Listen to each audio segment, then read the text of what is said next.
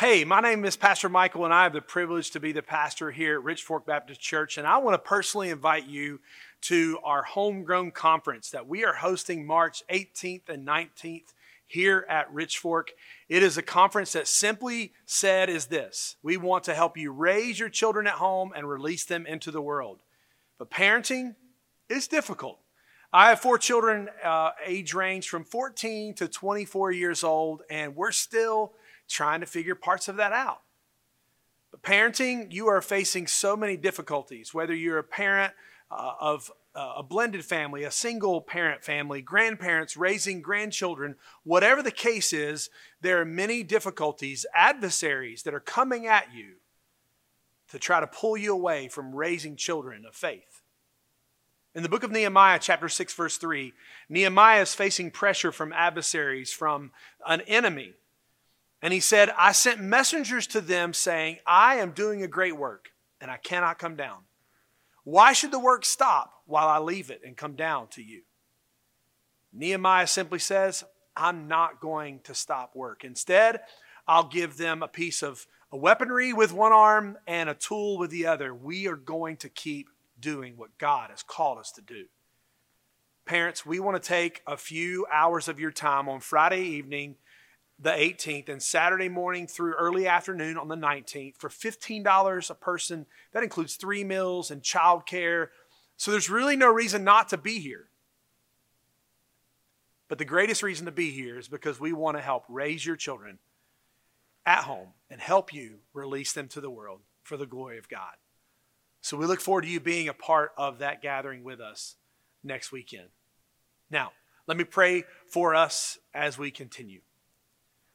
God, thank you so much for the opportunity for us to walk into your word again today. Um, as you know, people don't know this that are watching this. Uh, we've had all kinds of troubles with technology today. And so I'm just praying for the next few moments that you would use your word to speak into our lives, refine my walk with you, and the faith of those that are watching to grow closer in their relationship with Jesus. I'm just asking you to overcome the, the adversary and technology and all those problems and use these few moments for your glory to help us grow closer to Jesus. So we thank you ahead of time for what you're going to do through your word that you've given to the Apostle Paul, that he has given to us. In Jesus' name, amen. As we have been walking through the last five weeks together, uh, last Sunday, we journeyed into one of the most complete pictures of Jesus that Scripture gives us in such a short, compact set of verses. Philippians chapter 2, verse 1 to 11. Paul, the author of Philippians, is writing this letter as a response to the encouragement, to the encouragement, to the response, to the support that he's received from the gathering of believers at Philippi. And now he's writing to them from prison. He's shackled, he has Timothy with him, and he includes power packed statements almost at every turn. He starts in chapter 1, verse 4, and he says, We are partners in the gospel. Paul is not above the church of Philippi, but they're co laborers, working together to share the grace of Jesus Christ. In verse 6 of chapter 1, Paul says, God is not finished with us. It's not a threat, it's a promise, it's a hope. Maybe you needed even to hear that simple phrase today God is not finished with you yet. Paul goes on to say, For to me to live is Christ, and to die is gain. This causes us to examine what do we value? What do we hold on to? But it also makes us realize that everything has an expiration date. Years ago, this is a a true story. Years ago, I was completing my role at a graveside service at a local funeral at a local cemetery. And as I was driving out, there to my amazement, parked inside the cemetery, close to a funeral location, there was a U Haul. Every time I think of that picture, I think of verses such as these For me to live is Christ, to die is gain or verses like we're given in the book of James that life is but a vapor. I think about that moment, the irony of that U Haul there at the end of this life. But the reality is, all of our possessions, they have an expiration date. Everything except our relationship with Jesus Christ. When we focus on that, it begins to reprioritize what is truly important, what is lasting. And so, when our, we looked at that last week, it reminded us to focus on unity and humility. We need to be abundant in both. And in case we've forgotten, Paul says, what does humility look like? Paul reminded us in the Philippians that the greatest example of humility is not any of us, it's Jesus Christ. Humility, we said last Sunday, is displayed in Jesus Christ, coming down to meet the needs of mankind. And the greatest of those needs is our sinfulness. So we walk down the ladder of humility modeled by Jesus, given to us by Paul, and then we, we read and we listen and we responded as Paul began to lead us back up the ladder to the holiness, the authority, and the power of Jesus Christ. He says this in verse 8 through 11. And being found in human form, he humbled himself by becoming obedient to the point of death, even death on the cross.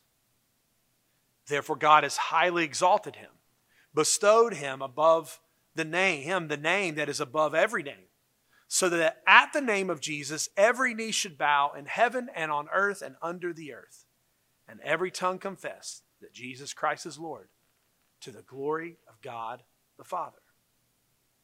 These truths from Paul in chapter 2, 1 through 11, are foundational to your, to my understanding of the unmatched gift of God that is the sacrifice of Jesus Christ. Make no mistake about it. Do not be confused. The gift of salvation is from God. It is a gift that is formed out of humility, submission, obedience to the point of death, but raised to conquer death and allow us to have the gift of eternity. And that defines our worship. That gives meaning to our obedience. And this, Paul's going to show us today, is not our own doing. Now, quick reminder important. This book, Philippians, is written to followers of Jesus. The vast majority of the lessons taught in these four chapters are for believers. And those who are not would be able to give little attention to what these are. So keep that in mind. So as we walk through that picture of unity and humility, let's see what Christ has in store for us through his word today. But if Christ is our example of humility, it can leave us, if we're honest, if we look at the example of chapter 2, verse 1 through 11, it, it may leave us feeling incapable. We'll never be perfect. We, we can't do that. Paul has prepared a response for us to that feeling of being insufficient. He says in verse 12, Therefore, my beloved. Now, therefore, we've covered this before, maybe you have in an English class. When you read the word therefore, you've got to ask, what is therefore? Therefore. When you read the word therefore here, it is bringing along with it the truth from the message that we just read in verses 1 through 11. The New American Standard says, So then, because of what you've just learned about the humility of Jesus, or through this example, Paul is not leaving that picture of Jesus over here and starting verse 12. He's layering verse 1 through 11 on top of these verses. Therefore, my beloved, as you have always obeyed. So now, not only in my presence, but much more in my absence, work out your salvation with fear and trembling. For it is God who works in you, both to will and to work for his good pleasure. Now, I want to walk through verse 12, but make sure we see that Paul is not telling us, he's tell, not telling us to base our spiritual growth on our performance. He's not telling us to base our spiritual growth on how hard we work at it. But verse 13 is the secret ingredient. But it's not a secret. For it is God who works in you both to will and to work for his good pleasure. God works in us before he works through us. It is not your striving, it is not your personal success that makes you more spiritual. It is your saving faith given by God that places us in a position for His Word, for the Holy Spirit, as well as, whole, as well as fellow believers to pour into us. But that's about verse 13. Let me get back to verse 12. Therefore, my beloved, as you have always obeyed, so now, not only as in my presence, but much more in my absence, work out your own salvation with fear and trembling. This word defines and depicts a very large word that summarizes this. It's called sanctification. Sanctification is a process of heart and life and everyday active transformation. Simply put, being sanctified is being changed every day. You see, when we submit ourselves our lives to Christ, we are immediately transformed by the grace of Jesus Christ, his death, his resurrection. That is called justification. But when Paul declares God is not finished with us in verse 6 and here in verse 12, he says, Work out your own salvation. Please hear me. Paul does not say, Work out your own salvation. He says, work out your salvation. He does not say, work for your salvation. We cannot work our way into a relationship with Jesus. Jesus did the work to save us. He desires to continue to work out to grow our faith in Jesus. It is an everyday, it is an active transformation. Allow me to try to convey this truth this way. When I was a kid, we lived in a subdivision of Charlotte called Pawtucket. We joined the swim club, the Pawtucket Swim Club. Promise you, it was nothing fancy, but they had everything that a teenager needed for the summer a pool, nachos, candy, and a Galaga machine. But when we joined the swim club, I didn't know how to swim. You know what? Simply by joining the swim club did not immediately make me a swimmer. I had to take lessons. I had to jump in, swim. I swam one year for the swim team. I was awful, but I knew how to swim. Now, I'm not good enough swimmer to swim across a lake because I, I have not continued to shape those skills and to grow those muscles. But I became a part of this group when we joined, but I had to grow in my ability to swim. When I trusted in Jesus Christ at age eight, I experienced in an instant God's saving grace. That is justification, immediate and eternal. But since that day, God has been shaping me, sanctifying, ongoing transformation, and He will continue to do that until the day that I die. It is then that I will be made whole, and that word is glorification. Three giant words with important meanings. Paul is encouraging his dear friends that he loves keep growing. Continue pursuing a closer walk with Jesus. Do so with fear and trembling, awe and reverence. But do it through our relationship with God by his power. Paul David Tripp says sanctification is God's grace working through everyday means to do what I would be unable to do for myself that's transformed me from what I now am into his likeness. Why is this so important? Why am I spending so much time here? Because the calling to work out, or as my wife so wisely stated, this verse teaches us to never be content.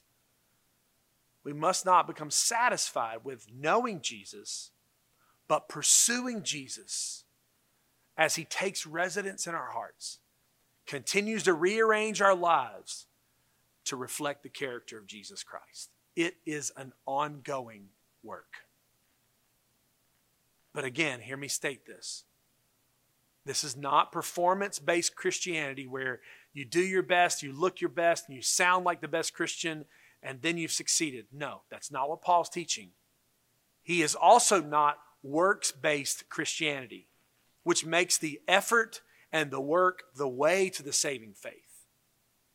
The key statement is made in verse 13.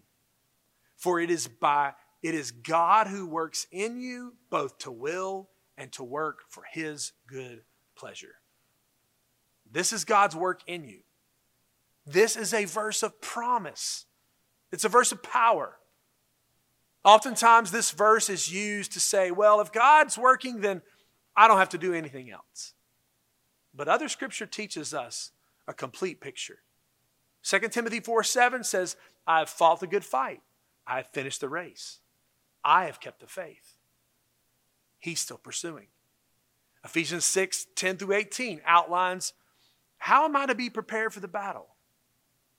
But make no mistake, it is teaching me to prepare for battle but it is through the power of God working in me and through me. And then God receives the glory and honor. This is a powerful movement in our lives, detailed in verse 12 and 13. And then Paul is going to practically apply it in verses 14 through 18. He's going to move from teaching these deep spiritual truths that we've got to stand on and all that we've learned about humility and sanctification, and he's going to step into one of the most tolerated sinful actions grumbling and complaining. Verse 14 Do all things without grumbling or disputing. Surely Paul meant do most things without grumbling or disputing, right? Do I need to even define grumbling and murmuring or complaining or disputing, all those synonyms? I read this in preparation that a man decided once to join a monastery, a place where people commit their lives to extreme actions of, of solitude and faith. One of the supposed rules in the story was that you were only allowed to speak two words at the end of every 10 years. So at the end of the first 10 years, the man with a group of monks around said, bad food. 10 more years later, he said, hard bed. At the end of his 30th anniversary, he stated, I quit. And the person in response in charge says, Well, you might as well. All you did was complain anyway. When I read verses 1 through 13 regarding humility, the power of God working in me, I have to admit, I'm initially intrigued. Why did Paul choose this fleshly struggle to address to his friends in Philippi? But then it hit me. Paul addresses an issue, grumbling and debating, that is a battle for every single person at some point in their life. I read a few one liners about people who are complainers or grumblers. The loudest boos come from those in the free seats. If you feel dog tired at the end of the night, it's because you growled or complained all day. I could go on, but you understand. We are, by sinful nature, complainers. I can pray and thank God for food in one moment and then find 10 things wrong with that meal immediately. When I'm in Guinea Bissau, West Africa, and you go four or five days with no shower, then you get to the hotel and you are thankful for any shower. Most of the time, they're cold showers. But then I'll come home. And within a week, I can complain to my family that they did not leave me enough hot water for my shower. You see the difference? So, why, Paul? Really? Grumbling and disputing? Remember, he is preaching towards the church and he's maintaining something. Your influence to the world around you is important. Can anything spoil our reputation quicker as a body of Christ within the church and outside the church than grumbling and complaining? Private mumbling, under one's breath, debating, arguing, contentious. Can anything, as parents, as a family? Can anything spoil your wonderful evening at home quicker than one of us murmuring, or arguing? Students, what about you? Can, can anything cause more difficulties than if you were to murmur a response to your parents or to a teacher? I wouldn't advise it, but if you try murmuring at the table, see where it takes you. What about in church? Nothing can pull us away from unity and humility quicker than the continual contentious person who finds only the bad in every service, every online sermon, every song, every small group gathering. Now, I'm not advocating that we as church members and followers of Jesus cannot have difficult discussions with each other, but we must do so in a godly, humble fashion. Because grumbling, it undermines unity and it encourages isolation. Debating creates a division of purpose, of heart, and of mind. Grumbling and debating usually place my desires and agenda above everyone else's. Grumbling and debating undermine, church, listen, grumbling and debating undermine our impact and influence upon fellow believers and unbelievers. See, Paul is taking all that we've learned about humility in Christ considering ourselves more important than others, working out and continuing to grow in the power of God, and he's applying it to one of the most prolific common denominators of division and strife within the church and in life grumbling and debating. Verse 14 do all things without grumbling or, or disputing, that you may be blameless and innocent. For the second time in this letter, He's calling us to be blameless. To be blameless is a moral integrity that is seen by others. But then he says, be innocent. It is an integrity that we have within ourselves.